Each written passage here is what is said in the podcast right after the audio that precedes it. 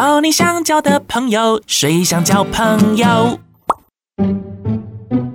好，欢迎来到谁想交朋友。今天呢，呃，这是第二趴的话，再度邀请到是高雄市政府刑事警察大队侦查组的陈世元组长来到节目当中，跟大家打个招呼。各位听众朋友，大家好。对，没错，是听众。哦、我是那个刑事警察大队侦查组组长。哇，我觉得好像声音要稍微压低一点点，来配合一下这个主题。因为其实最近新闻当中，或者大家其实都真的，因为我可能出去跟朋友聊天，然后都会聊到这个话题，就是有很多的人可能被骗到了柬埔寨去工作相关的一些讯息。对，其实呃也想问一下组长说，这个案例是在近期才爆发出来的吗？其实诈骗集团它的犯罪手法，它是从以前我们以前很多的就是。好好比说，猜猜我是谁啊？猜猜我是谁、啊？一开始就是啊，对，你说打电话来这样子。哎，以前的就是老式的、老掉牙式的，对对对，猜猜我是谁啦，然后你中了什么大奖啦、啊嗯，然后再来就是说，哎，现在的假检警啦、啊，或者是说、嗯、呃解除分期付款，以前都是这一些。对，那后来他慢慢在演进，演进成他去类人口贩运。他就是现在我要骗人，我把你的人骗到国外去，骗到国外去之后，我利用你去帮我做诈骗的工作。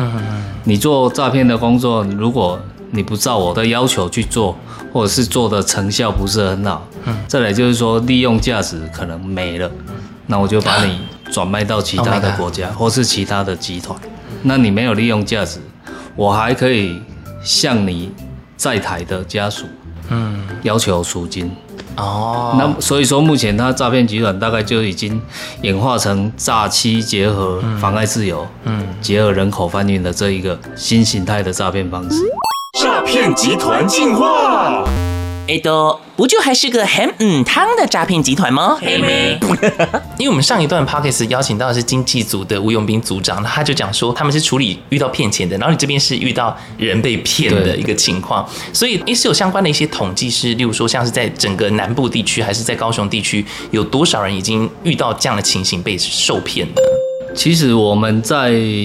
上个礼拜有一个新闻，他有报道，嗯，哦，有一个男子，他是真正在高雄的人口贩子。Oh my god！ 哦，对，我好像看到他拍一个大厦，嗯，呃，航大楼下面的一个照片。然后他光是骗我们台湾人，大概有两百余人。哎、嗯，真的是就扣台湾人骗台湾人。对啊，所以说两百余人，嗯、那两百余人分分散在我们台湾各地、嗯，那加起来可能就不止这个数字了。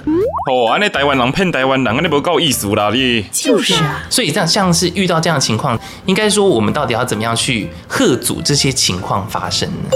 因为他怎么讲，诈骗的方式太多，太多而且、嗯、怎么讲，有时候我们电话一接听起来，或者是说你去加入他的 Line 或者是 Telegram， 你可能当局者迷。你深陷在里面，你可能没有办法去听到别人跟你在说什么，对规劝的那个声音、嗯嗯嗯，你已经被洗脑了。对啊，他一再的说一些话术，嗯，哎，你如果不能分得清楚的话，嗯、那可能受骗的几率会相当高。嗯，因为我好像曾经听过有些案例是指说。呃，他们可能已经被骗了，然后家人发现说啊，我的爸爸可能被骗了，然后带到警局当中，他爸爸坚持还是不相信他被骗。对，那我们最近其实有蛮多案例的，嗯、就是家长带着小朋友到我们的分局去报案，嗯、就是说，哎，我这个小朋友他准备要出国，嗯、然后就好比去做什么工作，然后他还是坚持要去，然后我们就是把实际的案例跟这个。小朋友说明这个年轻人说明，但他还是不信。他一开始还是不信，嗯、等于就是整把整个案例剖析让他看，哎，就是我们把我们的一些证据让他看，他才恍然大悟，说啊，我真的被骗了，那我不要去。真的是好家在组诈成功。包括在航警局，我们目前能够出境泰国曼谷，还有柬埔寨，就是在桃园国际机场。那我们航警局的同仁就是在那边举牌哦，哎，其实在那边举牌，还有跟他做宣导，有些还是执意要去啊。而且像刚刚提到，呃，不管是在航警局或者是在一些呃航空啊等等的，其实高雄市政府这边警察局这边也是有做了蛮大的一些行动。因为像刚刚组长也跟我们分享说，在网络上面你们也联合了好像十七个分局吧，去做了一件事情，就是说我们去了解犯罪集团他在贴文的一些脸书的关键字，对对关键字，然后我们。哦，例如说偏门工作嘛，大概打个偏门，嗯，去搜寻一下，大概这些工作的类型都出来，然后他大概就会 po 一些炫富的，好比说哦，我这个每个月的薪资都是一、哦、这么一大叠，现金一大叠，大家看了就会很向往去海外求职，嗯，好像薪水不错的样子，嗯嗯，大家可能会去触及它的那一个连结，嗯，就是那个好比说加 Line 加 Telegram 或加 I G 的这一个连结，如果你点击了，你可能就是准备进一步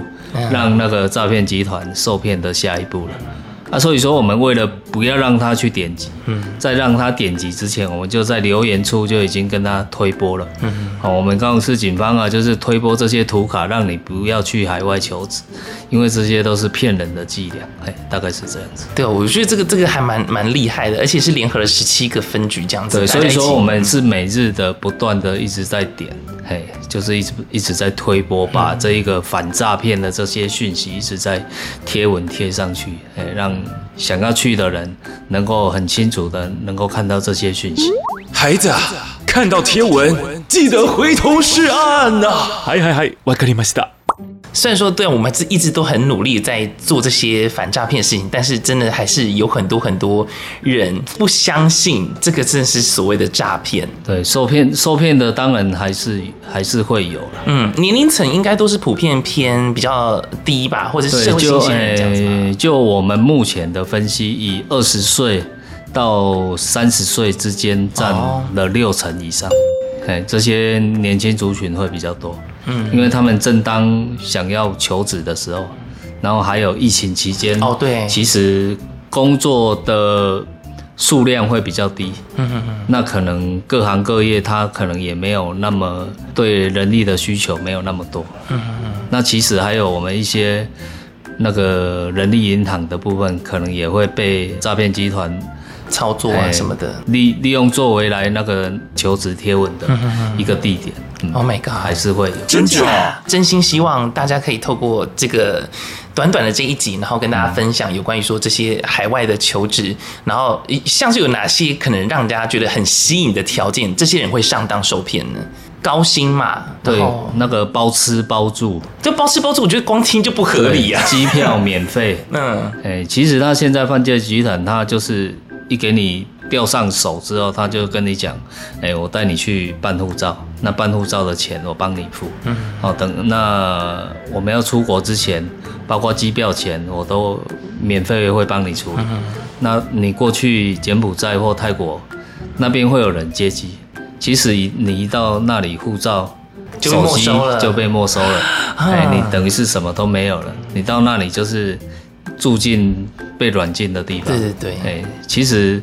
去到那里的氛围会比我们台湾会差很多，去到那里是更恐怖的地方，嗯嗯，所以还是要再次的宣导我们的听众，嗯欸，真的不要去。对，我们大概估算一下，它这个过程大概